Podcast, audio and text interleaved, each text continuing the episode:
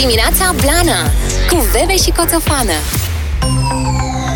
Iar e vineri, iar nu ne pasă nouă de ziua săptămânii, că noi ne simțim bine oricând, dar cu un plus. Cu un plus, dacă fim foarte, foarte sinceri, pentru vineri. Bună dimineața, Blănoș! Bună dimineața, VEVE! Bună dimineața! Hai, mă lasă, vrăjeala! Te bucur că e vineri, că mine e weekend! Ah! Nu știu, iubesc munca la fel în fiecare zi și... Da, important este că publicul este al 12-lea jucător și mister a încercat să găsească cea mai bună formulă. Ție nu-ți face bine noaptea. Ție nu-ți face bine noaptea. Da. Ai dormit? Da, foarte mult. Ai problemă. Foarte mult și bine. Aia nu e bine. Acolo e scurt-circuitul. Da. Sunt bine și sper că și voi sunteți la fel. Bună dimineața, Andrada! Neața! Ai dormit? Am dormit. Cât ai dormit? 9 ore. 9 ore? Iar apropo de formule, vreau să zic că domn profesor Pustai n-a găsit formule aseară. N-a găsit? N-a găsit pentru că Dunărea Călărași a încasat 4 goluri și nu s-a calificat. În Liga Ante? Da. Greu să vii în Liga Ante. Da, mă, am văzut, exact, balonul e rotund, să nu ne îmbătăm cu apă rece. Am văzut multe interviuri ieri, știi? Nu știu ce se întâmplă cu voi. M-am uitat la Mirel Rădoi. Nu știu ce se întâmplă cu voi. Nu știu ce regim de viață ați adoptat, dar... Îmi place de Mirel Rădoi în interviuri. Eu am căutat niște sandale, se pune. Ha? Eu am căutat niște sandale. Cu crampoane? Dacă tot... Ha? Niște barete aurii. De sală sau de gazon? De divă. Așteptăm mesajele voastre să ne spuneți ce fel de crampoane aveți în această dimineață. Adevărat, 077 100 1872. Adidas? Tenis am eu. Da. Adidas. Da. Adidas. Și omul mut? Andrada. Omul mut? Potcoave. Open Fun de la 7 la 10. Dimineața Blană cu VEVE și COÇOFANă. 7 și 12 minute. Bună dimineața. Zici ce sandale vrei să-ți iei? Încă nu știu. Ideea este să fie... Bine, când zici sandale, nu te gândești la comod, dar astea vreau să fie comode și am văzut unele foarte... Da, ți le iei pentru un eveniment? Evident, dar și cât de că mă trezesc dimineața să mă încalc în sandale... Dar ce eveniment? Un nunt la care trebuie să mă duc. Iar te duci la nuntă, până ai mai fost și săptămâna trecută? Păi am fost cu unia religioasă, dar oamenii am testat disteze și ei. Aceiași. Da. Și că da. Păi și când e nunta? Pe 19 iunie. Pe 19 iunie. Mai ai timp. Da. Ia de să văd. Stai că ți arăt acum. Păi și în rest în ce te îmbraci? Da, nu vreau să spun. Dar ce zici? Păi de-aia fie surpriză de frumos. Surpriză? Da. Mamă, nu știu cum o să reușesc să stau până pe 19 iunie. Mamă, gata, deci ia uite ce m-a fiert. Oare în ce se îmbracă VEVE pe 19 iunie la nuntă? Nu mai pot acum de surpriza asta. Da, 2 săptămâni. 2 săptămâni de chin o să fie pentru mine. Într-o rochie, în ce puteam să mă îmbrac? Într-o rochie lungă, evident că este un eveniment la care chiar mă bucur să mă duc, pentru că eu n-am prea fost invitat. Știi ce zic? Mm-hmm. Că asta este de fapt... Asta de fapt că ești om rău, de-aia nu te invită. Nu, mă, pentru că tot timpul eram... Că ești rău cu ceilalți copii și de-aia nu te invită la joacă. De-aia, de adevărat. De-aia nu te duci la nunți. Nu. Am a take more than a giver. Hai, arată în sandalele alea. Așa, păi stai că... Deci mă îmbrac într-o rochie lungă. Și că eu mă simt de parcă am primit crampoane în ochi, ne zice Lidia din Constanța. Aoleo. Dar ce ai făcut, Lidia? N-ai dormit? Uite, îți trimite cineva niște sandale. Ia. Asta apropo de sandale. Îți plac sandalele astea? Le vezi? Nu le văd. Alea? WhatsApp, da. Mamă, dar cât au tot cu nenică? 15? Nu pot să merg pe așa ceva. Sunt foarte frumoase, dar nu. 800 de lei și sale tale. Așa a zis? 800 de lei? Aici, preț. 10 cm tocul. 10? Da. Pare mai mare în aia. Da. Bun, negociem. Dacă mai aveți, vă rog să mai dați. Stați că trebuie să-i le arăt lui Sebastian Palea de l-am văzut. Păi până le arăți tu... Păi ce vrem asta? Stai un pic, că le-am văzut la niște promo-uri pe Acilișa. Ce ai? Stai că ți-arăt. Ia, ne place? Dar le porți cu șosete? Nu. Sunt frumoase. Da, sunt frumoase. Frumoase, nu? Dar pe nude aș vrea. Dar deci au doar... Nu sunt pe nude, sunt doar ațe. Sunt talpă și ațe. Astea nu sunt. Sunt espadrile. Sunt sandale. Da? Sunt drăguțe. Merg cu rochie. Nu știu să vă explic cum arată. Au un toc, cred că tot de 10. Există, vă zic eu. toc, talpă și ațe multe de jur împrejurul. Hai mă, nu zice că alea se confundă după aia cu alea romane. Sfoară. Nu sunt, nu e sfoară. Sfoară. Sunt niște barete. Nu v-am zis? Când te duci să-ți cumperi sfoară, ți-ai cumpărat vreodată sfoară? Ai avut nevoie prin casă, da, nu știu, să legi ceva, da, să... Da? De la Marinela. De la Marinela. Dar când te duci și cumperi sfoară, ce te interesează?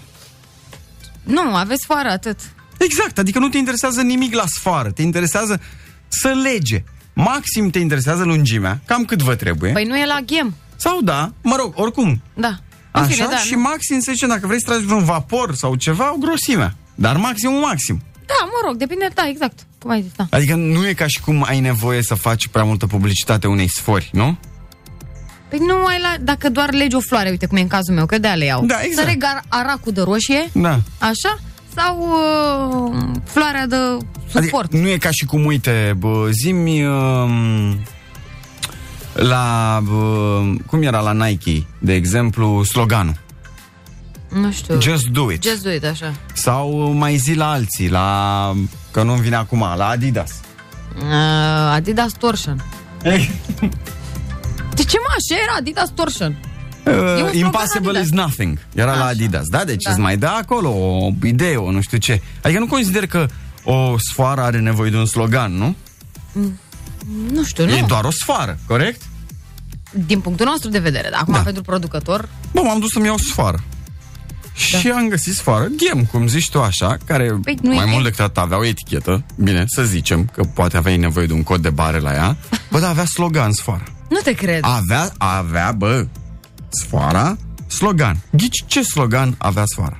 Nu știu, leagă orice? Nu. Sloganul sforii era: noi tragem sforile. Pe bune? Nu știu dacă să râd sau nu. A? Noi tragem sforile. Era inteligent. Inteligent, da. Știi ce mai mergea? Sfoară. It's in the game. Știi de unde e It's in the game? Nu, da, sună super cunoscut. De la FIFA. Pe vremuri, ăsta era EA Sports. It's in the game. Da. Și la sfoară mergea. Sfoară. It's in the game. Da, pop the game, pop the sfoară, pump it up. Doamne ferește. Sau mai putea să mai fie game, set și match. Ai, ce tare, da. Îmi place. Game, set și în beci, două-n beci. Sau ține-o, depozitează undeva. Game, set și floare. Da, mi s-a părut amuzant. Adică mi se pare că e de apreciat, da? Sau că nu-i prea mult, e doar o sfoară. Adică acum nu am nevoie de o poveste a sforii, înțelegi? Nu știu, mă pricep la marketing, dar bănuiesc că na. E ușor inutil la sfoară. Nu este ca și cum tu acum te vei duce și vei găsi două feluri de sfori la fel, dar o vei cumpăra pe aia pentru că aia are slogan. Acum că mi-ai zis, ar putea să bag un ban în plus la oamenii ăștia că au dat bani pe slogan. Uite, un slogan mult mai bun pentru sfoară. Noi avem sfoara, tu adusă punul. Oh, mamă, dar s-a dus. Da? S-a dus în prison break aici. Da. Când ajungi pe partea altă, Doamne, da, asta e, așa a fost să fie. Bă, da, am prins o sfoară pe ultimul drum. Bă, e ceva ce rar. Bună dimineața tuturor, dragilor. Să ne apucăm de treabă. Exact, toată lumea știe de sfoara, da, care merge cu sapă. Că te spânzuri, ce ai? Să alunece. Mă iertați, dacă... Nu. Da. Dacă nu m-am gândit, nu m-a dus. Sfoară. Pentru orice altceva există sfoară. Putem să mai facem sloganuri pentru sfoară. Da, sfoară în țară. Da. Hai să facem întâi, să bem și noi o cafeluță, o mumut. Deci nu vă spun cum este o mumut, ce coleg este. Eu n-am avut timp să-mi iau cafeluța, că am intrat valvârtej și omul mut a venit acum în timp ce vorbeam cu o cafeluță. Vezi? Cât de drăguț. Eu știu. Foarte drăguț. Foarte drăguț. Așa că, dragilor, să încheiem această săptămână cu o vorbă bună. Fericirea este ca o minge. Alergăm după ea și cum am prins-o, îi dăm cu piciorul. Spor la cafeluță! Forță!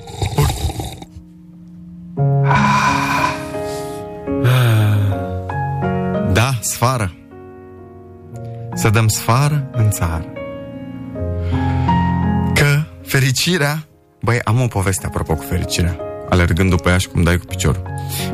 Dar întâi și întâi vreau să luăm o scurtă pauză de publicitate și să mai aducem niște, că am văzut că am primit niște sloganuri pentru a vinde sfoară. Asta este exercițiul din această dimineață. Cum vinzi sfoară? Cum faci sfoara mai interesantă? Așa cum a fost mai devreme It's in the game. Să găsim un slogan care se potrivește pentru sfoară.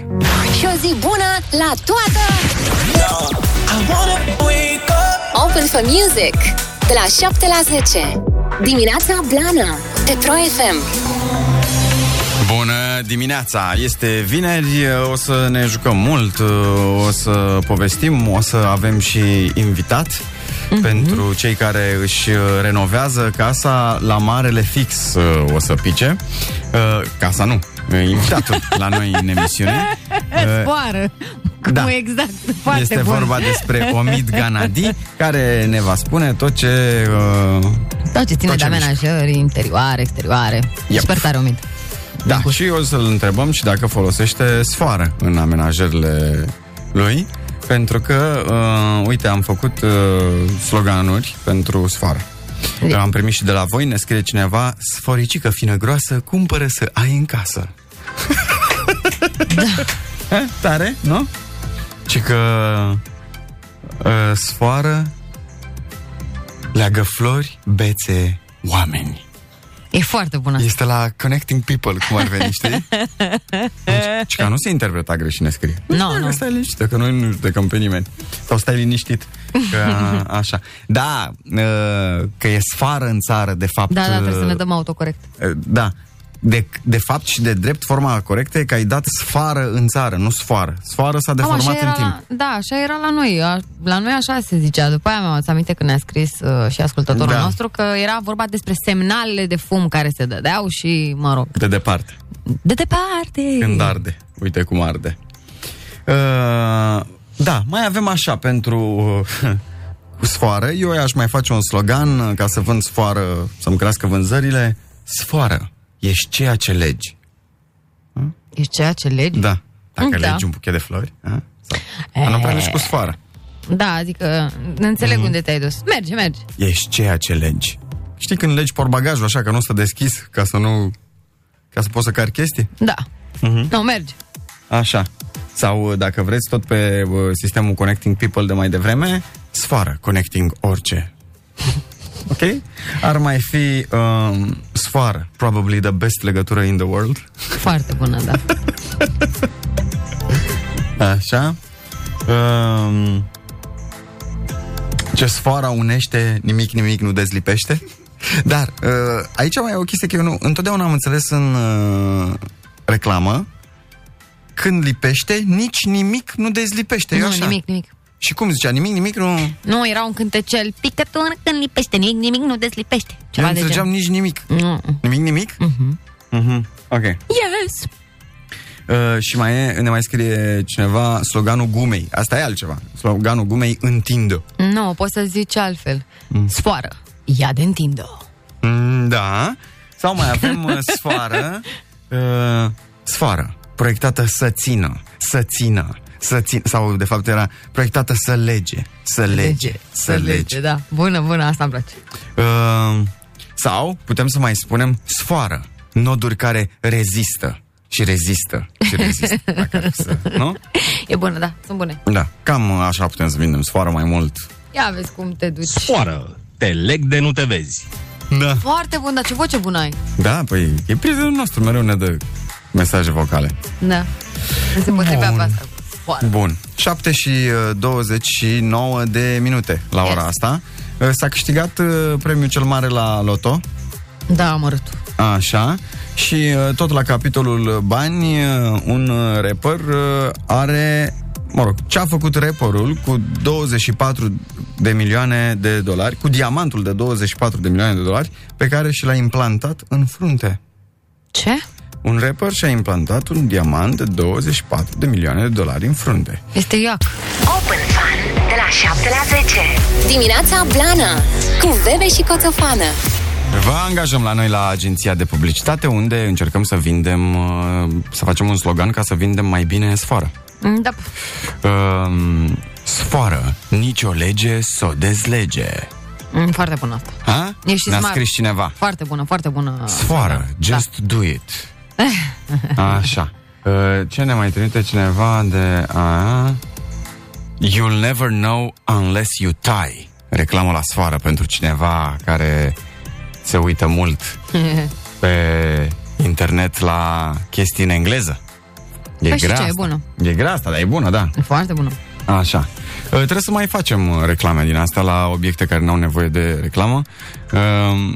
Am văzut în Germania cea mai tembelă reclamă la hârtie igienică.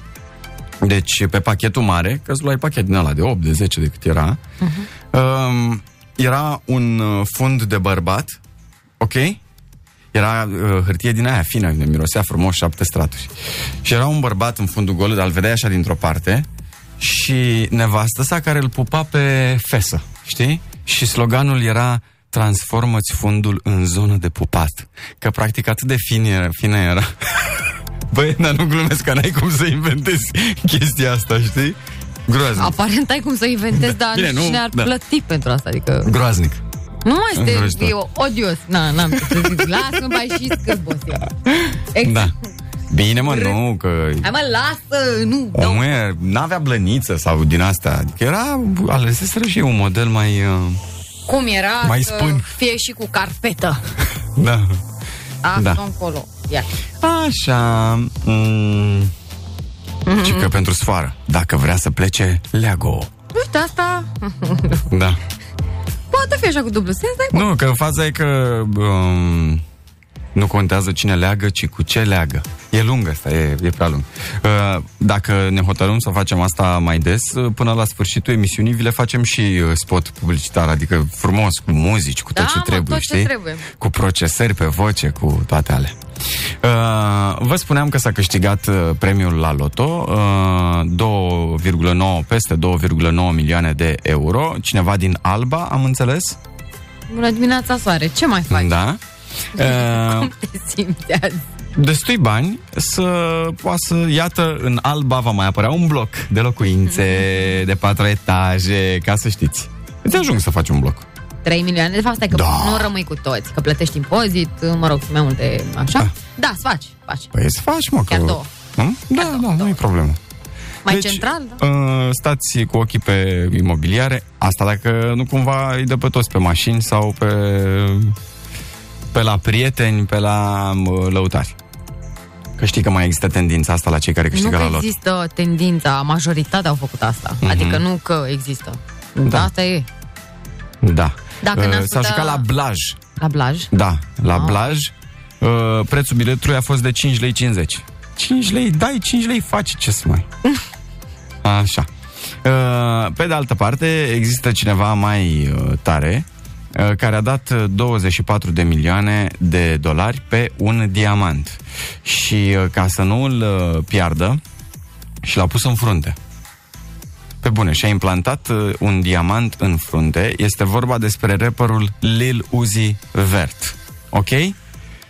La câteva luni, după ce și-a pus acest diamant, ca să înțelegeți, dacă nu puteți să căutați acum, diamantul ăla arată ca o despicătură. Așa, în frunte, ca o rană deschisă, ca pieptul lui Iron Man, dar sau mai mic. Ca Vision. Pentru Vision nu știu ce. Vision este tot un supererou Marvel care fix avea piatră în frunte. Deci dacă luai aia, era apa. A renunțat la el, mă, și l-a scos la câteva luni. Și acum cum arată? Cu o despicătură care nu e roz. Da. Nu mai e roz. Mă mai arată în poză aici, de asta zic. A spus că piatra prețioasă, cel mai scump lucru pe care și l-a cumpărat vreodată, în primul rând că și l-a pus în frunte, că Sanchi n-a avut încredere în el că nu o să-l piardă, că de parcă ai un diamant și îl porți cu tine așa în fiecare zi în buzunar, așa odată, și l-a scos pentru că... De ce crezi că și l-a scos? Nu, se plictisise. Că îi sângera fruntea. Creierul. Ce creierul, probabil? Creierul, cred că de fapt, dar nu știu dacă mai are, dar... Da. Da. Îi sângera fruntea și a zis că nu se mai poate. Sărăcuțul. El nu știa că... care-i treaba cu diamantul. Știi că diamantul tai, oglinzi, tai, că sunt instrumente speciale de tăiat care au de asta de diamant. Păi da, tai oglinzi, dar el fiind cap de tablă, a zis că poate... Și asta e adevărat. Nu. Și asta e adevărat. Băi, da, ce mi se pare... Eu cred că ăsta e un trend, pentru că uitându-mă la pozele băiatului ăsta, cum ai spus, îl cheamă Lil Uzi whatsoever, l-am mai văzut pe unul. Ia, uitați-vă la ăsta. Are o cruce în frunte, mă. Pusă implantată? Da, cu tot. Acum, nu e doar crucea, e fix medalionul pe care și capătul ăla de medalion. Dar știți de ce numai americanii... Da, incredibil. Doamne ferește. Știți de ce numai americanii își pun din astea în frunte? Diamante, cruci și implantează? De ce? Că ăștia nu joacă fotbal. Și ei nu dau cu capul. Că dacă s-ar duce și ei ca băieții marțea de la 8 la 10 seara la fotbal, nu și-ar mai pune diamante prin frunte, că ai dat de două ori cu capul în mingea aia și ți iese pe partea aia. Eu cred că e fix invers. Eu cred că ăștia nu s-au jucat când erau mici. Știi că atunci când ești mici îți mai spargi capul, îți mai rup mâna, te mai zgâri în ceva, te mai, știi? Și au început să-și facă singuri, nu? Da, da. Haide, nu mi-a spart capul niciodată, să punem un diamant. Da, nebuni. Da, oricum, nu e o idee bună să-ți implantezi bijuterii la vedere. Nu te urât. Nu mai. Da.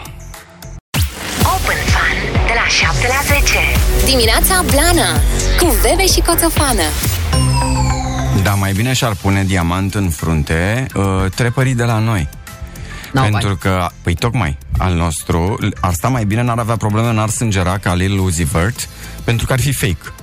Și nu ar produce aceleași tăieturi pe acolo, că diamantul ai zis că e foarte dur. Da, e, vezi, cu un fake rezolvi. Da, nu mai bine România e așa, fără stele în frunte și le fac singuri. Nu mai sunt interesanți. Nu mai sunt interesanți. Nu știu, eu nu... Mie mi se par... Adică fără să sună babă. La dinții aia? Ce dinți? De aur puși așa. Aia de... nu mă deranjează atât de tare. Îmbrăcați în argint, așa, nu? Știi care e schema pentru ea? Există un fel de gutieră pe care ți-o poți pune peste dinții tăi. Poți să faci din ce material vrei tu. Neon, cu picturi, fără picturi. Nu e... Bă, nu mă deranjează. În schimb, mi se pare super ciudat să te tatuezi sau să spui chestii de-astea pe față. Mi se pare foarte... La 80 de ani, dacă nu mai vrei să mai vezi, știi cât de dureros să scoți alea de pe față? Da, tu l-ai mai văzut pe Nicolae Guță de curând? Nu. Nu? Nu te cred că s-a tatuat pe față. S-a tatuat pe față? Pe față, glumești și a scris... Poftim, aceasta este o poză. Îmi cer scuze, nu prea spune Nicolae Guță. Vai, de capul meu, e reală asta? Da. Deci Nicolae Guță și-a scris o poezie pe frunte, ceva de genul. Iubirea vieții mele, iubitul meu tată Nicolae. Da. Asta și-a scris, nu știam exact ce și-a scris, dar pe toată fruntea, așa. Ha? Băi, pe bune? Nu e mai tare decât Lil Uzi Vert? Hai mă, că tare. E. Da. Am rămas așa, nu știu ce să zic, oh my god. Da, da, da, da. Vai, mamă, da, da. Între timp avem o tombolă, vă ziceam, tot de la loterie. Nu mai câștigăm ca la Alba, ca domnul de la Blaj, 3 milioane de euro, dar există o tombolă pentru vaccinați. Deci putem să ne băgăm? Da. Hai, ce facem? Ce câștigăm? Ce zi? Sunt 5 premii în valoare de 10.000 de lei fiecare și un premiu de 50.000 de lei puse în joc la loterie intitulată Te vaccinezi și câștigi. Era altfel pe vremuri. Cum? Știi și câștigi. Da. Acum e Te vaccinezi și câștigi în perioada 14-27 iunie. Okay. Cei care bagă un bilet la 6 din 49 Joker, Loto și ce jocuri, Loto 5 din 40, primesc gratuit talonul ăsta pentru vaccinați. Și te duci acolo? Să vezi scandal. Mamă, nu poți să fie circ de pe lume, dar ideea este că te duci acolo și trebuie să dovedești asta, nu? Păi da, dovedești asta cu adeverința. Nu?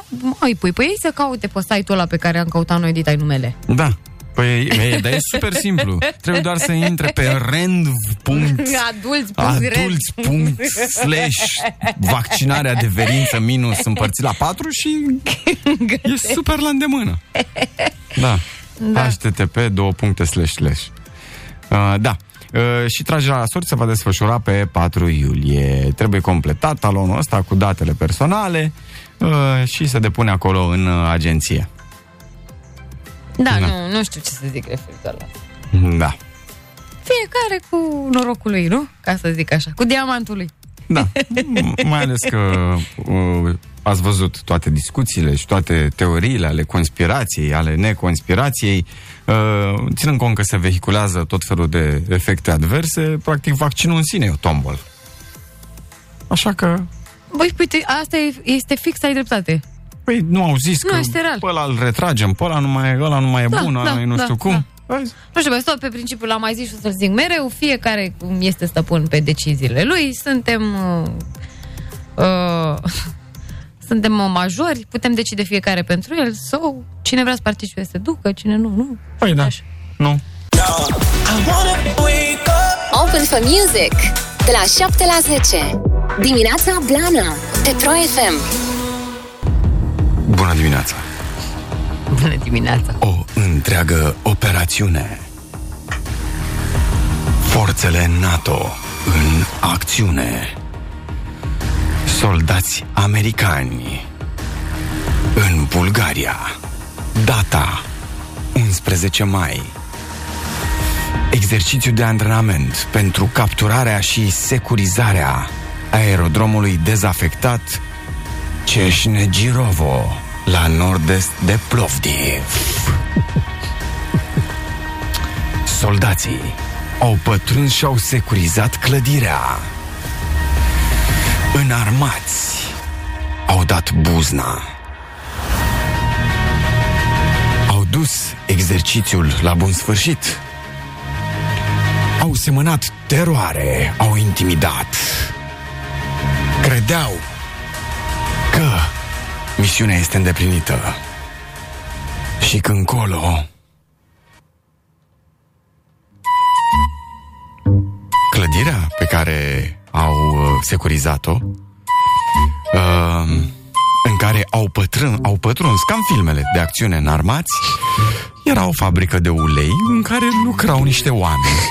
Niște amărâți de bulgari săraci, treziți de dimineață, erau la serviciu. Și dintr-o dată s-au trezit cu forțele NATO peste ei, pentru că ăștia au încurcat clădirile de antrenament. Și s-a declanșat ditai scandalul în Bulgaria, de la președinte până la ultimul om. Bravo, Ana. Vezi tu ca omul la serviciu te trezești cu niște nebuni care eu surrender, jump. Stai seama. Jos. Stai seama. Aoleu. Da. Abia acum s-a făcut publică întâmplarea. I-a criticat rău președintele Bulgariei pe americani și proprietarul fabricii i-a dat în judecată pe militari. Bine, acum trebuia să uităm. Bine, vrea și el să ciupească ceva acum. Băi, sincer, tu n-ai vrea? Că și eu aș fi făcut la fel. Stai mă puțin, că îmi sare floarea soarelui din ăsta, ai nebunii la cap. Știi? Nu mai merge ou prăjit. Bă, știi cum e? Eu știu dacă e bine să-i dai în judecată pe americanii ăștia. Bă, când greșesc, serios, acum puteau să fie oricine. Da, okay. Dar știi cum e la ei. Dacă dispare fabrica mâine. Asta știi, ți-asum. Ți-asum că e posibil. Ți se strică frânele. Și pentru ce? Nu mai bine faci tu fabricuța aia să meargă în continuare, bine. Le dai o primă băieților care s-au speriat și lăsăm lucrurile să meargă așa. Că știi cum e cu frânele la mașinile astea, mai ales că bulgarii au mașini mai vechi așa. Imediat te lasă dacă n-ai schimbat la timp. Da, ai dreptate, dar nu, eu merg, domne, cu justiția să-și facă treaba, că au speriat oamenii care veneau la serviciu. Autoritățile americane au acționat în acest sens și și-au cerut scuze. Gen, bă, scuze. Da, ups. Adică, chiar n-am vrut. Da. Eu inițial am crezut că militarii nu făceau parte din vreo operațiune de asta să fie american jet de jet și că ei nu prea greșesc. Adică ei se duc punct ochii, punct lovit, că nu șterun cu viză. Dar ce s-au bucurat doamnele alea de la fabrica de ulei? Au zis, striptițchi! Erau bucuroase. Ce patron s-au gândit, ia uite ce surpriză ne-a făcut patronul. Striptițchi, striptițchi, de unde? Veneau băieții, porniți pe ulei. Da. Nu știu ce să zic, pare rău. Se întâmplă. Ne cerem scuze. Așa au zis americani. Ne cerem scuze. Am luat-o și noi pe ulei puțin. Da. Open Fun de la 7 la 10. Dimineața Blană cu VEVE și Coțofană. Glumeme. Bună dimineața, Veverițo, ai glumițe? Bună dimineața, da. 077 100 1872. Trimiteți-ne în continuare și încep eu. Hai, zi. Cine a oprit încălzirea globală să-i dea drumul la loc, ne bate în joc. Discuție între doi pescari. Bă, îți place locul meu secret de pescuit? Bă, da, nici măcar peștii nu știu de el. Am o întrebare, dacă dai în mintea copiilor, primești alocație? No. Bulă, învățătoarea și-a dat seama că te-am ajutat eu cu tema? Întreabă tatăl. Aha, și ce a zis? Că pe zi ce trece devin tot mai prost. Ce-ți dorești de Paște, iubito? Păi vreau să mergem în Dubai, să stăm la un hotel de 7 stele, la cine vreau să mă cer de soție, în timp ce Dan Widman ne cântă Ți-am dat un inel, inelul să fie mare cu diamant, și vreau să mâncăm mămăliguță cu brânză de oaie. Păi, dar e imposibil. Bine, atunci mămăliguță cu brânză de vaci. Doctore, eu nu prea văd la distanță. Aoleu, păi vezi soarele? Da, păi și cam cât de departe vrei să vezi? Aveți grijă cu femeile care singure de mult timp. Imaginați-vă ce chef au să se certe. O discuție între el și ea. Ia. La mulți ani pentru aia mică, de 1 iunie se petrecea faza. Bărbatul: noi n-avem copii. Femeia: păi de-aia n-avem.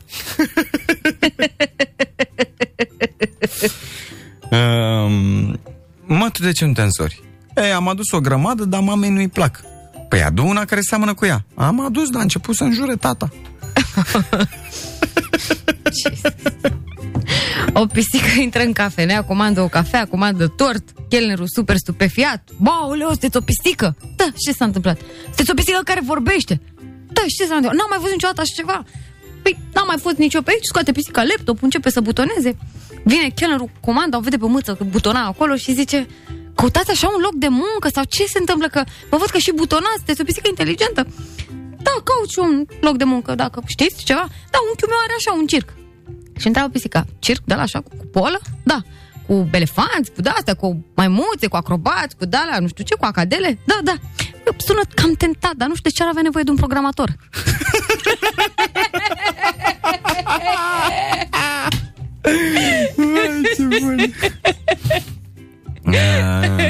Acum vezi, e greu să găsesc unul bun. Normal că mărimea contează. Cine și-ar dori o cană mică de cafea? Vezi? Dragule, spune-mi, așa sunt. Eu sunt grasă? Ești perfectă, iubita mea. Mă duce acum în pasta, aici că ți-l aduc eu. Cred că l-ai zis și tu. Cred. L-am zis și eu la un moment dat. Da. Mă duci în pat? Da. Ah. Da. Okay. Bula a găsit o valiză sub pat, iar în ea era un cartof și $5.000. Și își întreabă nevasta: Bulina, ce-i cu cartoful și banii? Păi când îți spuneam... Ce? Când îți spuneam o minciună, puneam câte un cartof în valiză. Nu-i nimic, dar banii? Păi când strângeam 1 kilogram, îi vindeam. Păi da.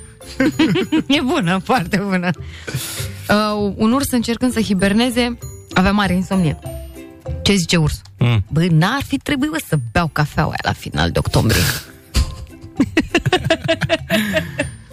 Am așa o presimțire că iarna vrea să-și petreacă vara cu noi. Aoleu. Nu mai am eu.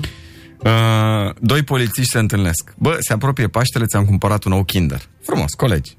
Se întâlnesc și a doua zi. Ce faci? Ți-a plăcut ou? Băi, ciocolata e excelentă, dar capsula tare greu am înghițit-o. Mai am una, dar na, e așa mai slăbuță, dar e o discuție între tată și fiu. Știi că eu folosesc PC, tabletă, MP3, smartphone. Voi ce folosați tatii la școală pe mintea pe vremea voastră? Ah, mintea. Ok, ai stricat. Am stricat-o, dar îmi fug literele. Ai, mă, ai fi avut șansa să zici două foarte bune. Și acum ai ratat penalti în minutul 91. Ca Benzema ăla, nu? Da, exact. Deci zim VEVE Benzema. Ai ratat, acum l-ai băgat iar pe Rădoi în ședință. Gata, încerc eu să salvez în retur. Fiți atenți. În tine era speranță. Da, fiți atenți. Da. Un om vede pe o poartă o tăbliță pe care scrie atenție la câine. Iar în curte e un cățel mic de tot, știi? Și neîndumerit îl întreabă pe stăpân.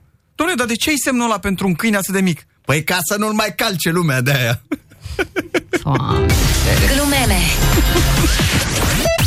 Open Fun de la 7 la 10. Dimineața Blană cu VEVE și Coțofană. Mă gândeam la Jennifer Lopez, care s-a despărțit de iubitul ei, era jucător de baseball ceva, nu? Parcă da. Da, a fost jucător de baseball și deținea și un club și un post de TV. Da, au fost mult timp împreună. Era și prezentator ceva. Jennifer Lopez are 51 de ani și Alex Rodriguez era așa, fostul, da? Și acum văd într-un articol că este cu Ben Affleck la loc. Dar incredibil este că ea a mai fost logodită cu Ben Affleck în 2004. Și au trecut 17 ani. Păi nu știi că au avut și o piesă împreună? Nu. O piesă împreună, o piesă în care a apărut el în clip la aia. If you're gonna kill me, yes you don't. Da? Love don't cost a thing, cred. Aha. Cred. Okay. Nu mă întreba de ce știu, dar știu că a apărut și vorba despre faptul că sunt super urmăriți de paparații și așa e și clipul făcut, gen, știi, cu ei, pe un iaht, în fine. Da. Și după 17 ani s-au reîntâlnit. Oare cum funcționează chestia așa după... Nu e vorba aia cu ciorba reîncălzită, mai ales după 17 ani. Băi, eu cred că este vorba și de cercurile în care te învârți sau cum ești tu construit ca persoană, știi? Ea, bine, oricum ea a avut mai mulți iubiți, adică nu după despărțirea cu Ben Affleck, plus a fost și căsătorită cu Puff Daddy și despărțită, căsătorită. Cu P. Diddy? Da, cu P. Diddy. A fost căsătorită? Da, J-Lo, da. Copiii cu cine are? Cu Mark Anthony, cu care a fost căsătorită. Are multe căsătorii la activ. Are, asta zic, schimbă căsătoriile ca pe... Da, nu era o panică, știi? Și bănuiesc că... Nu știu, și-o fi dat seama că... Uite, la Jenny from the Block era cu Ben Affleck. Jenny from the Block? Nu. Mi-e greu să cred asta. Așa ne scrie lumea. Ia, stai un pic. În fine, eu cred, deci ea are 51 de ani și Ben Affleck are 48. Și el a fost însurat cu Jennifer Garner. Garner, da. Între 2005 și 2018. Păi așa a fost chema atunci, că mi-aduc aminte. El juca cu Jennifer Garner nu știu ce film. Așa? Cred că în Electra, nu știu ce film jucau. Și s-a îndrăgostit de... S-a îndrăgostit, a lăsat-o pe J-Lo și s-a căsătorit cu doamna, cu care mi se pare că au și copii. Da, Jennifer Garner e mai mișto decât J-Lo? Nu. Nu? Nu, sunt foarte puține mai mișto decât J-Lo. Iartă-mă că zic asta, da. Da, așa că acum... Mă iertați.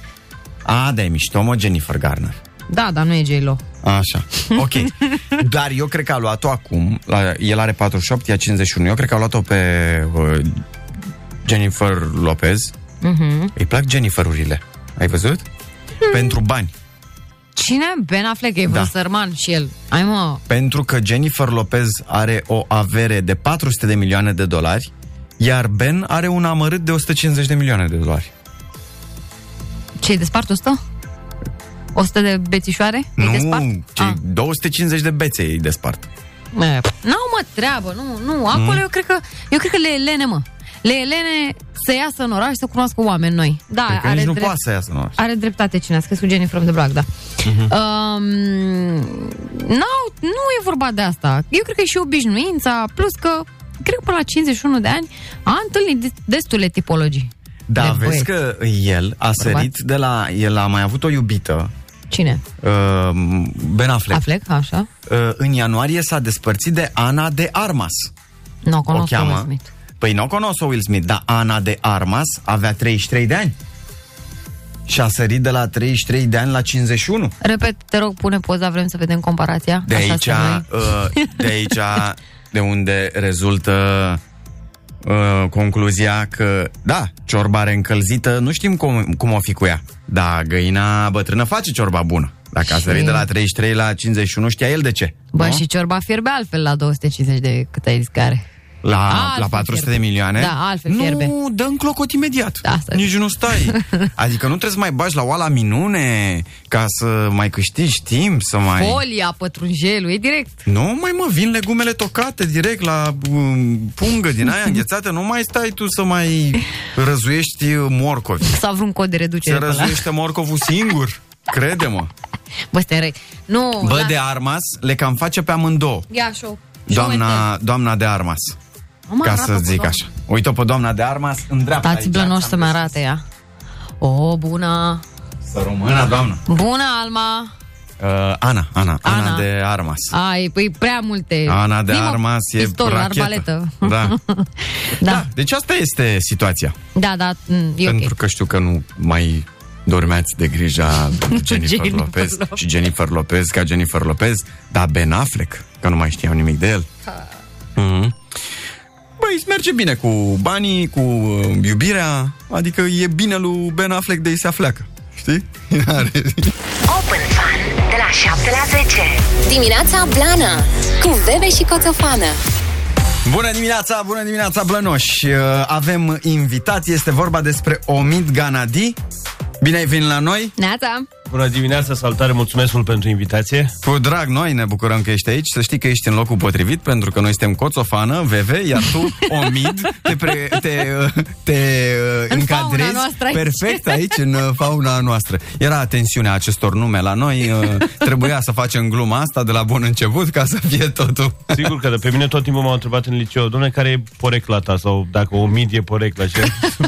Asta e numele meu, dar... Dar știi că și lumea crede că mult mă întreabă, dar de ce zici Coțofană? Zic, bă, așa scrie în buletin, adică... Dar vezi că e un avantaj, practic tu nu mai ai nevoie de poreclă. Și lumea ține minte. Exact, ai rezolvat asta. E cel mai ușor branding pe care putea să-l aveți. Eu, pe mine nu, pe mine chiar mă cheam Modelina, n-am nicio treabă. Da, îi se zice VEVE, na. Se zice VEVE, da, dar mi-aș plăcut, cum ar fi să-mi schimb și eu acum numele VEVE, Modelina... Petre. Ar fi fost ceva. Da, bănuiesc că și tu, ca și mine, ai avut parte de glume pe perioada școlii, nu? Vai de viața mea, eu am fost și străin. Adică și străin și... Adică, da. Nu, acum, fără nici fel de glumă, e motivul pentru care de câte ori m-a întrebat lumea, doamne, cum a fost perioada de liceu și de facultate, dacă lumea s-a purtat într-un fel sau cu tine, și am zis nu, pentru că liceu pentru mine, în România, a fost cel mai prietenos. Eu am mai făcut școală și în alte țări. Și în România chiar m-am simțit ca între prieteni. Motiv pentru că eu nu prea am prieteni de iranieni, n-am intrat în comunitate, pentru că am avut atât de mulți prieteni români în jurul meu, încât n-am simțit nevoia.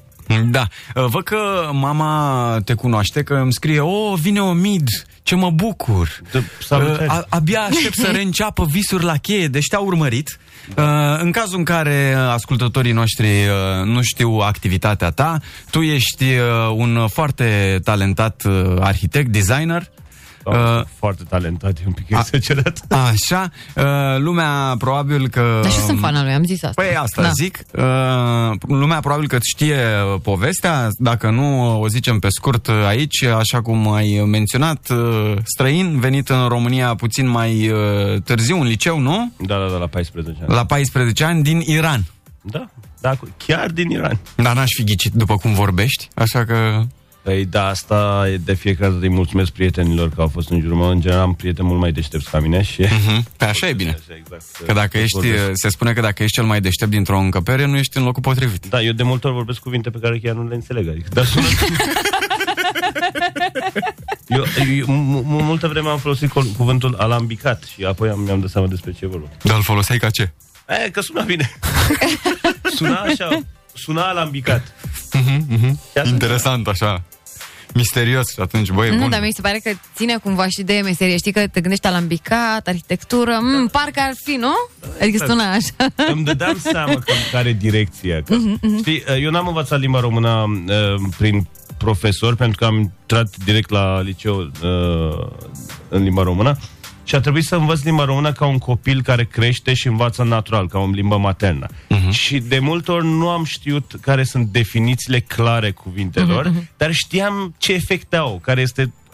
tu nu spui unui copil de 3 ani nu știu ce înseamnă sofisticat, să-i dai o definiție. Uh-huh. În timp, în viață, îți dai seama ce înseamnă cuvântul sofisticat, care face un sens în mintea ta. Uh-huh. Și așa am învățat limba română, trecând prin viață în România și înțelegând ce repercusiuni au cuvintele.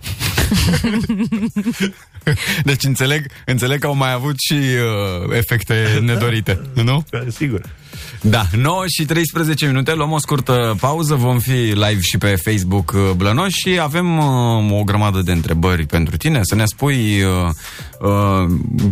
ce se mai poartă, cum să ne mai renovăm, cum să mai gândim o locuință. A, și pe care trebuie să-i urmăm. La ce trebuie să fim atenți? Nu știu, da, apucăm de treabă, serios. Da.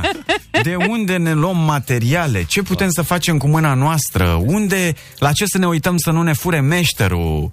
Toate detaliile pe care vrei să ni le dai. Și câte episoade? Chiar putem să facem o serie, da. Da. Open Fun de la 7 la 10. Dimineața Blană cu VEVE și COțOFANă. Bună dimineața, Blănoș! Bună dimineața! Nata. Suntem live și pe Facebook, pentru că alături de noi este Omid Ganadi, este arhitect specializat în design interior, îl știți de la Visuri la Cheie, și dacă aveți întrebări pentru el, pe WhatsApp vă rugăm frumos 077 100 1872, consultanță gratuită, doamnelor și domnilor. Doar astăzi. Orice întrebare, orice truc din partea lui Omid, gratuit, free of charge, așa cum ai promis. Doamne, de când am venit aici am chestii noi. Dar eu la ce oră plec de aici? Păi doar ce ai venit și vrei să pleci. Spune-ne tot. Da, tocmai ne ziceai mai devreme că ce bine te-ai simțit tu din totdeauna printre, că ai fost străin, dar ai fost atât de bine primit. Ei bine, aici noi te vom jupui cu întrebările noastre, da? Noi suntem foarte aspri. Doamne. Să vorbești mai în microfon. Doamne ajută. Așa, ok, perfect. Zine despre ceea ce faci tu, despre pasiune, cât mai e pasiune, cât e un serviciu normal, cât e artă designul interior. Treaba asta cu ce mai faci tu devine pe zi ce trece mai complicat de răspuns, pentru că realmente, mai ales cei care mă cunosc sau mă urmăresc, știu că sunt împrăștiat în mai multe părți. Viața mea se împarte în câteva bucăți foarte bine definite, din care după aia sunt ramurile în care tot așa copacul vieții. În primul și primul rând familia, la care încerc să mă dedic cât pot eu de mult, doar că sunt și într-o perioadă în care trebuie să lucrez mult, să fac multe proiecte și cumva încerc timpul să mă e limitat. Exact. Deci, odată viața se împarte în partea profesională și partea de familie. Bun. Apoi când trec pe partea de profesională, avem spun pentru că totdeauna e vorba de o echipă, câteva proiecte la care ținem foarte mult, subiecte. Unul, sigur, este biroul, unde încercăm să ne reinventăm, să creștem, pentru că adevărul este, chiar spuneam aseară unui prieten, noi suntem tineri, adică noi suntem arhitecți și designer cu puțină experiență, nu piața ne apreciază, toată lumea vrea să facă proiecte cu noi, dar realitatea este că noi suntem în etapa în care învățăm în fiecare zi ceva nou și încercăm să ne facem treaba în ce în ce mai bine. Da, și aici e cel mai mare struggle acolo. Încercăm să avem cât mai puține... Pentru că dacă tu ai foarte multe proiecte, e foarte greu să-ți mai găsești timp, nu? În care să înveți să te ocupi de tine. Asta e managementul biroului, care de fapt e un lucru la care nu m-am așteptat niciodată. Eu mi-am imaginat toată viața mea că o să fac creație, proiectare și o să fie... Și acum ești contabil și semnezi acte și... Și mă cert cu furnizori, cu clienți... Ai să râzi, am auzit aceeași teorie de la un stareț. Ce face? Conducătorul unei mănăstiri, care a zis, Doamne, eu nu mai apuc să mai fiu, să mai vorbesc cu Dumnezeu. Păi eu nu am cum să mă duc la slujbă, că eu trebuie să semnez, să mă întâlnesc cu primarul, trebuie să vorbesc cu ăla. Zice, eu abia mai apuc să-mi rog. Zice că eu sunt manager, eu nu mai sunt preot. A fost foarte haios când ne-a povestit. Exact așa este. Și mi-am dat seama în de-a lungul anilor că, Doamne, ok, trebuie să ne asumăm rolurile în echipa asta și un designer care conduce o echipă de designer, până la urmă trebuie să devină un bun manager al designului, adică să poată să compună din lucrurile colegilor un proiect închegat care să poată să fie și realizat. Și e o treabă foarte complicată, pentru că în momentul în care lucrurile astea nu se întâmplă, eu mi-asum. Și cumva greșeala este a mea, pentru că rolul meu era să mă asigur că acele piese împreună poate să devină un design reușit. Vorbind despre design, românii în pandemie au dat buzna în magazinele de bricolaj, că dacă tot au stat acasă, au avut mai mult timp să se ocupe de casele lor. Și cum la tine e foarte scump să apelăm, că ceri foarte mulți bani, de-aia te-am invitat aici ca să obținem totul gratuit. Și atunci, te rog, spune-ne frumos... Deci ești foarte sinceri. Când începem să ne renovăm locuința, cum trebuie să planificăm? De la ce începem ca să avem așa un mers cumva natural, lucrurile să se potrivească? Hai, deci trecem direct la subiectul principal, nu? Da. Mai erau cele două proiecte. Nu, poți să ne mai zici despre proiectele tale. Ca să închei... Revenim, avem tot timpul. Nu, dar văd că trecem direct la marfă, cum ar veni. Păi da, normal. Adică... Și în afară de birou este proiectul meu și a Alinei Vâlcu de suflet, efectiv, în care am pus atenție în ultimii ani, pentru că am văzut că merge foarte bine. Este Inside Academy, acest curs pe care îl avem noi non-formal, spunem, pentru a apropia oamenii, nu neapărat din domeniu, către domeniul de design. Adică poate să vină oricine să învețe design la voi la curs? Exact. Cât durează cursul? Cursul durează 12 module, 12 săptămâni, respectiv 3 luni. Și când se țin cursurile? Online sau fizic? Sunt două ediții. Din cauza pandemiei am făcut ultimele 3 ediții online, okay. Dar cursul a fost gândit să fie fizic. Doar că rezultatele online-ului sunt chiar mai bune și, pe de altă parte, văd că ajungem și mai departe. Adică am cursanți din America, din Canada, din Italia și peste tot. Dar cum se desfășoară? Câte zile pe săptămână, câte ore? Sunt 5 ore pe săptămână, care se întâmplă într-o singură zi, cum ar veni, ieri am avut modulul 11. Deci cam trebuie să ții o zi întreagă pentru... Nu, de la 4 la 9. Ah, ok. Într-o bucată. Așa. Și practic noi ce facem este pornim scânteia și încercăm să dăm din toate experiența noastră filtrată, să dăm produsul acela final și cumva să nu o facem academic. Adică noi acolo suntem în jur de 25-27 de oameni care vorbim unii cu ceilalți. Nu suntem profesori cu studenți. Nu avem o listă de lucruri de bifat acolo. Noi discutăm și încercăm să aducem designul în viața oamenilor. Ca un seminar, așa... Da. Și cum se înscrie lumea? Pe insideacademy.ro, pe site, acolo sunt toate detaliile și despre următoarea ediție și așa mai departe. Câți bani? Intră pe site, pentru tine avem și discount. Doamne, eu trebuie să vin cu contabilă după aici, așa este totul fix pe fix, trebuie să vin. Intră, te rog frumos, pe site să vedem cât costă. Că făceam, că și eu vreau să merg. Bun, mi se pare tare ideea asta. Da, și a treia parte a vieții mele, practic a patra parte, este atenția pe care acord eu către proiectele sociale. Încerc să duc meseria mea înspre a ajuta oamenii. Asta a fost de la bun început pentru mine un scop. Cum pot să îmi practic meseria, dar meseria mea să poată să ajute pe oamenii care au nevoie de treaba asta. Și atunci sunt tot fel de proiecte cu ONG-uri pe care încercăm să îi ajutăm. Care bănuiesc că sunt tot legate de arhitectură, design, case, nu? Nu tot timpul, dar da, și sunt și acolo. Spre exemplu, acum terminam Casa Adrianei, pe care dintr-o ambiție l-am pornit acum 2-3 ani, o mamă cu 8 copii fericiți, premianți, care le lipsește un acoperiș asupra capului. Casa este gata acum și urmează să-l mobilăm și să-i dăm spre funcțiune. Asta a fost un proiect personal, o ambiție personală. Am mulți prieteni, hai să facem, doar că a fost un pic mai greu decât imagineam. În ce sens? Că pe drum se mai pierd dintre... Sigur, sunt multe obstacole și am promis că după și ce mai se pierzi dintre oameni pe drum? Sau? Nu pierzi oameni din drum. E destul de accesibil să ajuți financiar un proiect social, doar că tot cu oameni trebuie să lucrezi. Adică sunt constructori care îți creează probleme sau ajută. Asta este o altă întrebare pe care o avem pentru tine. Cum alegem meșterii? De unde îi alegem? Cum știm că un meșter este bun? Toate întrebările astea blănoși pe WhatsApp 077 100 1872. Deci că nu mai alegem meșterii, că nu mai avem. Luăm ce vine, nu mai facem rase. Imediat revenim după pauză și aflăm totul. Ai găsit cât costă? Da. Ia să ne zici și nouă.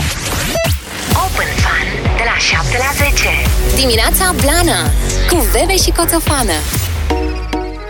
Bună dimineața! Bună dimineața, blănoși! Suntem live și pe Facebook, pentru că e Omid Ganadi cu noi. Este arhitect specializat în design interior și îi povesteam că eu am înțeles în urmă cu vreo 3 ani cât de mult înseamnă un arhitect. Noi oricum, cred că noi ca neam avem treaba asta. Lasă-mă că fac eu, știu să fac și din aia și din aia. Că știm să facem, că suntem meșteri. Că... în momentul în care eu m-am mutat în apartamentul meu, m-a ajutat o designeriță, Cristiana Zgripcea, m-a ajutat cu apartamentul meu. Și mi-am dat seama atunci cât de mult contează un arhitect pe care îl plătești, ce-i drept, dar tu, de fapt, plătindu-l, ești mai ieftin. Pentru că nu mai rosești bani pe materiale care nu se potrivesc sau pe cantități prea mari. Nu mai rosești timp, în primul rând, ducându-te după materiale. Întotdeauna un arhitect va ști prețurile, pe unde, cum sunt, de unde e cel mai convenabil. Întotdeauna un arhitect are diverse deal-uri cu furnizori, cu magazine și atunci îți vor obține niște reduceri. Și practic banii pe care tu îi dai arhitectului te scutesc pe tine și de timp și de o cheltuială inutilă. Efectiv îmi crește inima. În 2021 să aud pe cineva în România care îmi spune lucrurile astea, cineva care nu e din domeniu, pentru că în ultimii 12 ani toți din domeniul ăsta ne-am simțit cumva responsabil să dictăm toate informațiile astea către oameni, pentru că România este o țară în care designul e ca un copilaș care crește. E ca un copil care s-a născut, să zicem, nu acum 30 de ani, acum 20 de ani, că primii 10 ani n-ai avut nevoie de nici de arhitect, nici de designer. Și are vreo 20 de ani, e tânăr și ușor, ușor începe să aibă un rol în societate. Și noi l-am prins când avea 10 ani. Care venea, ne confunda cu constructor, cu zugrav, cu ce vrei. Bă, și e altfel când știi că ți-ai terminat casa și nu-ți dai seama că trebuie să trag un fir de colo până colo, că nu m-am gândit. Un designer cu experiență știe toate chestiile astea și îți face și casa mult mai prietenoasă. Normal să fie în toate meserile posibile, fiecare este specialist pe felia lui, adică, nu? Păi da, și cum ți-ai face singur o mică operație, după ce tai cusuri, zici, aulă, stai că n-am mai băgat nu știu ce. Da, n-aș condamna nici mentalitatea asta de a-ți face singur, pentru că, în primul rând, este foarte veche și, în al doilea rând, oamenii n-au avut întotdeauna resursele să plătească pe cineva. Și acum asta e... Trebuie să găsești un echilibru între astea două, știu ce zici. Și voiam să te întreb exact treaba asta pentru cineva care, să zicem, că nu are bani de tine și de firma ta, că sunteți scumpi. Spune-mi, te rog frumos, cu ce se apucă când se renovează casa, cum își face planul un om? Păi, până la plan, eu am două sfaturi foarte clare. Să vă sune pe voi. Exact, fie să se înscrie la Inside Academy, pentru că, sigur, este targetul acestui curs, unul dintre targeturile care asta încearcă să facă. Mai dacă vrei să-ți amenajezi singura casă, ai ambiția asta, hai să o faci cum trebuie. Hai să înveți care sunt etapele, ce ar trebui să verifici. Pentru că realitatea este că e extrem de frustrant să ai un duș, să zicem, walk-in din asta în baie, în care să faci un duș și de fiecare dată să fie o băltoacă în partea cealaltă băi. Ai muncit, ai băgat o grămadă de bani, trebuie să înveți că trebuie să există o pantă, cum se montează rigolă, lucruri de genul ăsta de control al proiectului. Asta ar fi o recomandare pentru cei care chiar vor să facă treaba asta singur. A doua recomandare este, apropo de chestia asta că designerii sunt scumpi, eu cred că fiecare buget sau fiecare om și nevoia omului își are propriul designer în piață. Gândește că sunt foarte mulți, în domeniul nostru există o problemă. Nimeni nu vrea să lucreze cu tine dacă n-ai portofoliu. Dacă nimeni nu vrea să lucreze cu tine, cum îți faci portofoliu? Și atunci sunt foarte mulți tineri talentați, realmente talentați, care vor să-și facă portofoliu și sunt dispus să lucreze pe sume mai mici sau chiar pro bono. Sau sunt arhitecți, designer care lucrează pe bugetul tău. Adică nu spun că nu trebuie să mergem la extremă. Poate am un buget, dar nu este așa de mare. Eu cred că oamenii trebuie să caute designerul potrivit pentru ei. Și indiferent de buget, chiar dacă au buget pentru un designer, nu fiecare designer este potrivit pentru fiecare beneficiar. Și nu fiecare beneficiar pentru fiecare designer. E o relație de lungă durată, de câteva luni bune, ani, în care trebuie să te înțelegi, să ai încredere în persoana respectivă, pentru că urmează să îți pui toate economiile vieții în brațele lui, să spui, fratele meu cheltuiește banii mei pentru mine. Uh-huh. Și atunci trebuie să ai încredere că omul respectiv chiar face o treabă bună pentru tine. Da, eu dacă aș avea, i-aș da. Asta mai este o chestie, Veve. Știi, o tendință pe care am avut-o și eu, să spună că vrea un anumit material designerul acolo. Băi, exact stilul Gigi Becali, da? Okay. Deci îți spunea pe cine vrea să bage titular, ce materiale să fie titulare și îmi venea mie să zic, bă, dar stai mă că eu nu vreau așa, vreau invers. Și pe atunci te apucă. Păi da, și pe tine, dar păi cum adică, dar de ce nu luăm din ălalt? Că mie ăla îmi place mai mult. Și zice, băi, mai bine așa, pentru că, ei, și atunci tu ai acea tendință de Gigi Becali să zici, bă, stai mai puțin că eu dau bani. Dacă reușești să-ți controlezi această pornire, da. Asta atunci o să iasă bine. Dacă trebuie să, adică să lași și tu pe banii, trebuie să lași tu pe banii tăi de la tine. Știi? Da, asta da, știi că ei au dreptate, pentru că tocmai asta este diferența între specialiști. Eu am făcut aceeași greșeală, singura, restul am zis, nu mai gata, faci cum vrei tu, faci nu știu ce, bine, acum o grămadă de ani. Și am zis, eu nu vreau culoarea de la agresie să fie, de fapt, o non-culoare să fie alb, deși am explicat că mărește camera, în fine, explicații pertinente, știi? Să fie maro. Pe maroul ăla se vede tot. Poftim, da. Tot și îmi vine să-mi smulg părul din cap fir cu fir. Ne întreabă cineva, se mai poartă parchetul culoare deschisă, gri, spre exemplu, aș vrea să pun într-un open space, bucătărie și living. Să dau răspunsul scurt sau lung? Lung. Da, nu, sigur, da. Adică ce să, da, sigur, se poartă parchetul gri sau culoare deschise. Adică depinde de context, orice material, orice culoare. Adică nu este o rețetă sau niște răspunsuri în lumea asta a design-ului sau arte în general, cum funcționează lucrurile. Fiecare element are o valoare într-un anumit context. Important este contextul respectiv. Deci un proiect nu se construiește dintr-un parchet sau dintr-o anume piesă de mobilier. Se construiește într-un ansamblu. Și atunci, da. Bă, ce recomanzi pentru un spațiu mic? Open space, bucătăria sau închisă? Pe asta nu cred că are legătură neapărat cu spațiu mic sau mare. Evident că dacă e open space, spațiul din zona de zi se bucură de spațiul din bucătărie și viceversa. Aici e mai mult despre funcționalitatea și despre cum trăiesc oamenii respectivi. Adică eu am întrebat mereu pe clienții mei, faceți sarmale? Faceți ciolan în casă? Puneți varză la... Deci, de ce? Ți-e foame? Sunt curios, adică vreau să văd cam ce... stilul lor de viață. Știi, noi avem un moment de profiling al clientului, unde noi și la curs insistăm să spunem oamenilor, dom'le, puneți multe întrebări, cunoașteți-vă clienții beneficiari, dar aveți grijă ce întrebări puneți. Adică nu te apuci să-l întrebi pe clientul tău, dom'le, la noastră citiți cărți? Păi, evident că nimeni nu o să zică, nu, domne, nu, că eu sunt prostul proștilor. Nu, evident că o să spună, da, sigur, da, mie îmi place să citesc. Și te apuci și proiectezi o bibliotecă de 4.000 de cărți. Și omul după aia zice, dom'le, dar nu e potrivit. Adică am zis că citesc cărți, dar nu... Și adică important este, noi 50% din comunicarea noastră este psihologie directă. Uh-huh. Și cu timpul învățăm să comunicăm cu oamenii și să obținem răspunsurile. Pentru că, apropo, ce spuneai și tu mai devreme, că sigur designerul are dreptate, nu sunt de acord. Pentru că... nu am zis în cazul ăla. Da, nu, așa. Da. Pentru că ideea, un designer matur va înțelege la un moment dat că nu trebuie să găsești beneficiari pentru casele tale, ci trebuie să găsești case pentru beneficiarii tăi. Da. Și raportul ăsta de comunicare e foarte important. Eu acum mă dau mare că știu lucrurile astea, dar nu-mi iese nici mie. Am situații în care nu reușim să comunicăm și să... Eu zic că a avut dreptate pentru că mă cunoștea probabil atât de bine și știa că la un moment dat o să mă enervez, că o să văd tot pe gresia aia. Tocmai de asta și zis, nu lua așa. Da. Spune-mi cum, unde mai găsim, că ai și spus că nu găsești lucrători, nu găsești meșteri. Da, e greu. De ce e greu? Păi, pandemia a transformat toată țara într-un mare șantier, uh-huh, pentru că oamenii au început să aibă o altă relație cu locuința lor. Uh-huh. În România a existat multă vreme percepția asta, acasă mă duc, mă odihnesc, după aia mănânc la restaurant, mă duc la cluburi, plec în vacanțe, mă bucur de viața mea în alte locuri pentru că pot să fac chestia asta, am pașaport european, lucrurile sunt accesibile, pot să mă plimb.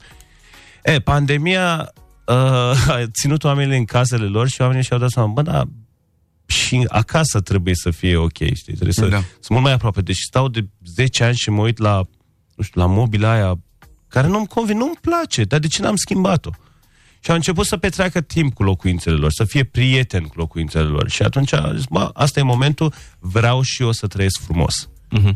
S-a uitat și a fost un moment cheie, dacă vă aduceți aminte, în starea de urgență, când cu toții realmente eram în casele noastre și ne uitam pe Instagram sau făceam FaceTime cu prietenii și ne gândeam, băi, uite mă, ce casă. Cum e să-ți petreci astea 2 luni în casa aia, nu aici unde stau eu? Uh-huh. Și atunci primul instinct al tău, cum s-a terminat starea de urgență, bam, să mă duc la un magazin, să cumpăr, să renovez, să găsesc un designer, să fac, și asta s-a întâmplat. Și de-aia nu mai e forță de muncă acum, că sunt foarte ocupați. Da, toată lumea e ocupat, toată lumea e fully booked. În momentul în care găsești totuși o echipă, cum îți dai seama, eu nepriceput să zicem, da? Cum îmi dau seama că muncitorul ăla știe ce face? Dăm niște hinturi. Cum îmi dau seama dacă mă face sau nu? Păi da, nu. Asta cu te face sau nu este o relație pe care îl vei avea și cu șoferul de taxi cu care te duci așa și e greu de spus. Sau nu, că e bun meseriaș măcar. Nu, hai să nu ne referim la faptul că îmi fură din materiale. Măi, acum e greu. Domeniul ăsta funcționează încă pe recomandări. Uite, e un motiv pentru care noi vrem să lansăm un proiect. Sper să nu se supere Alina că dau așa un teaser. Vrem să lansăm în curând, sperăm, un proiect, o platformă, de Sapputzuri.ro. Nu, de lucrători, de muncitori, de oameni. Nu, de evaluarea domeniului respectiv, de rating, de căutarea, adică un soi de o platformă în care să cauți, să ai... Da, mă, să dai review muncitorului. Neanicu foarte bun, bea numai tărie, numai 200 pe zi. Numai pe designer, uite, așa, pe furnizor, pentru că realmente este un domeniu în care poți să pățești orice, bine sau rău, n-ai... Ne-a petreci. Nu și ia jocul dimineața, recomand. 5 stele. Da, Costi, că nu mănâncă pizza. Da, dacă ajungem la nivelul ăla, înseamnă că o să facem și foarte mulți bani. Da. Păi, știi? Noi o ținem așa la nivel de... Ci că Nea Ilie, 5 stele pentru el, dar la coniac, la muncă o stea jumătate. Vrei să-ți alegi un designer și intri acolo, bam, vezi portofolii, recomandări, cine e un pic mai arțăgos, cine e mai prietenos, cine e mai artist, cine e mai... Da. Asta e simplu. Și că Omid, nu recomand, te bate cu bolobocul dacă nu faci ca el, știi? Adică... Da. Eu cred că o să sufăr cel mai mult cu atitudinea mea. De ce? Ești bossy? Da, nu, dar nici nu sunt un om foarte simplu de... Adică nu e ușor cu mine. Okay. Dar eu cred că am învățat tehnică. Adică cred, sper.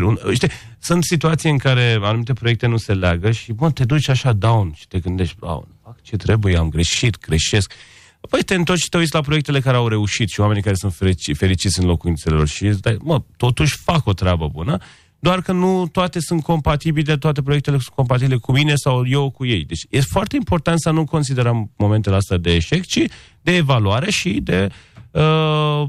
am făcut treaba până la punctul ăsta, știu că nu o să meargă bine, mă opresc aici. De ce să construiesc un proiect, nu știu, irelevant sau ceva ce nu funcționează bine? Cineva își face un apartament cu un designer, relația nu funcționează, este nemulțumit, i-a dat designerului 2000 de euro, e nemulțumit, pe măsură ce lucrarea evoluează, e nemulțumit. Ce face designerul în momentul ăla? Ce face clientul? Își primește banii înapoi? Bă, mi-ai făcut varză, nu așa voiam. Cum se întâmplă? Ce înseamnă mi-ai făcut varză? Că asta e problema. Știi că noi iarăși vorbim despre designer... repede sărim peste care sunt atribuțiile unui designer. Știi? Că designerul este până la un proiectant. Proiectează, consultă, alege, nu face execuție. Dacă nu-mi place ce a ieșit. Termenul nu-mi place e unul foarte subiectiv și fiind subiectiv ai dreptul să nu-ți placă. Păi, dar întotdeauna ce nu-ți place ție s-ar putea să-i placă altuia. Păi dar nu vă consultați înainte până să ajungi să nu-ți placă? Păi asta zic, adică lucrurile nu se întâmplă așa că hodorong-trong. Nu știu, poate că la unii se întâmplă, dar ce este foarte important este să înțeleagă și designerul și beneficiarul că meseria asta totodată este și un business. Și businessul respectiv are niște reguli. Da? Un contractul respectiv are niște... Și scrie în contract, domnule, depinde dacă... cum faci, adică dacă eu sunt un designer în care spun, domne, nu mă plătești decât dacă îți place, adică eu stau și muncesc o lună, două, ți-a plăcut, mă plătești, nu ți-a plăcut, asta e, nu-mi iau nimic înapoi, sau ești un designer care ai un avans, sau ai o tranșă, sau o ceva care îți plătește munca aceea, Că până la urmă, nu designerul nu te-a luat cu cuțitul să te aducă la el în birou. Tu ai ales să lucrezi cu cineva. Uh-huh. Că trebuie să-ți asumi că am ales un designer. Și am comunicat informațiile necesare. Că un lucru în echipă, asta e greu de înțeles de multe ori. No, uite, asta e un răspuns. Plătește un avans. La momentul în care trebuie să plătești și restul, hotărăști dacă mai continua sau exact. Nu. Exact. Uh-huh. Oamenii trebuie să înțeleagă că nicio casă nu se amenajează de către designer, ci de către echipa de designer, beneficiari și executanți. Dacă ei nu funcționează împreună, nu e vina nimeni. Sigur. Designerul e și plătit să-i fie vina, știi? Adică să ai cui normal. Să dai vina. Păi, dar doar nu o să dau vina pe mine, pe banii mei. Uite, da, asta e bună. Revenim, dacă aveți întrebări, 077 100 1872, mai stă Omid cu noi puțin. Ne întoarcem după pauză. Open Fun, de la 7 la 10. Dimineața Blană, cu VEVE și Coțofană. Mai avem vreo 5 minute până la 10. Omid Ganadi alături de noi în continuare. Ne mai spune cum stă treaba în lumea asta. O să întreb și eu ceva de designului, de te rog. Se mai poartă tapetul pe pereți? Spune-te, te rog. Da, normal. Yeah, da. Să știi că eu am renunțat o perioadă la tapet până am descoperit niște furnizori extraordinari în care fac niște... au o grafică extraordinară, dar nu asta este problema. Tu vezi poza pe site-ul lor și na, e spectaculos, sau frunze tropicale mari, nu știu ce. Știu la cine te referi foarte tare, exact. Sunt personalizate, da. Da. Și după aia te gândești și zici, păi da, dar peretele meu e mic, cum o să arată frunze? Ei ce fac? Tu îi dai dimensiunile și ei scalează toată povestea asta, special pentru peretele tău, că indiferent de dimensiunea respectivă, tu să te bucuri de starea pe care trebuia imaginea respectivă să-ți dea. Și da, tapetul, da, în băi folosim și tapet. Eu am un băi tapet. Mai e o chestie pe care am experimentat-o pe pielea mea. Contează foarte mult cine îți pune tapetul ăla. Că una e să ți-l pună un meșter tapetar care cu asta se ocupă, pe și una e să ți-l pună un muncitor care face de toate. Mie mi l-a pus un muncitor care face de toate. În 3 luni s-au umplut de pete. Că au pus prea prost adezivul, prea mult, prea... în partea cealaltă la bunicu a pus un meșter tapetar care a luat exact o grămadă de bani pentru munca lui, pentru 2 pereți. Bă, nene, dar arată impecabil. Da, nu, e asta. Adică contează și asta. Tu îți colantezi mașina sau ceva cu unul care face, nu știu, grafiti pe străzi. Nu-mi colantez mașina. Atât de mulți de la mașina lui încât nu și-ar colantau asta, vreau să zic. Adevăr că stau și mă gândeam, cum să zic tocmai eu, că n-am nicio treabă cu poveștile astea. Dacă îți colantezi mașina, așa te-am judecat, scuze, n-am văzut. Am față de băiat care își colantează BMW-ul. Iartă-mă. Neon, așa te văd, sau dacă nu, de la, de schimbă culorile, cum se numea? Cameleon. Așa, cameleon. Cameleon bat. Știi? Păi ce știu că e un cameleon? Știu, nu? Culoare așa. Da. Mai zine niște chestii. Cuvinte de despărțire cu privire la designul interior, de care oamenii să țină cont. În primul rând că nu e bau-bau, deci... E o treabă pe care poate să o facă oricine. De fapt, face oricine. Oricine își amenajează locuință. Oricine își face o amenajare care, într-un fel sau altul, e design. E un domeniu în care, dacă ai un pic de interes, dacă îți place, poți să intri într-o lume foarte bogată, știi? Poți să te scufunzi, poți să... Efectiv, Instagram-ul tău poate să fie despre design. E o nișă în care intri și e un ocean de imagini și de lucruri interesante. Uh-huh. Și eu nu vreau să insist la faptul că, domne, toate amenajările trebuie să fie făcute de designer.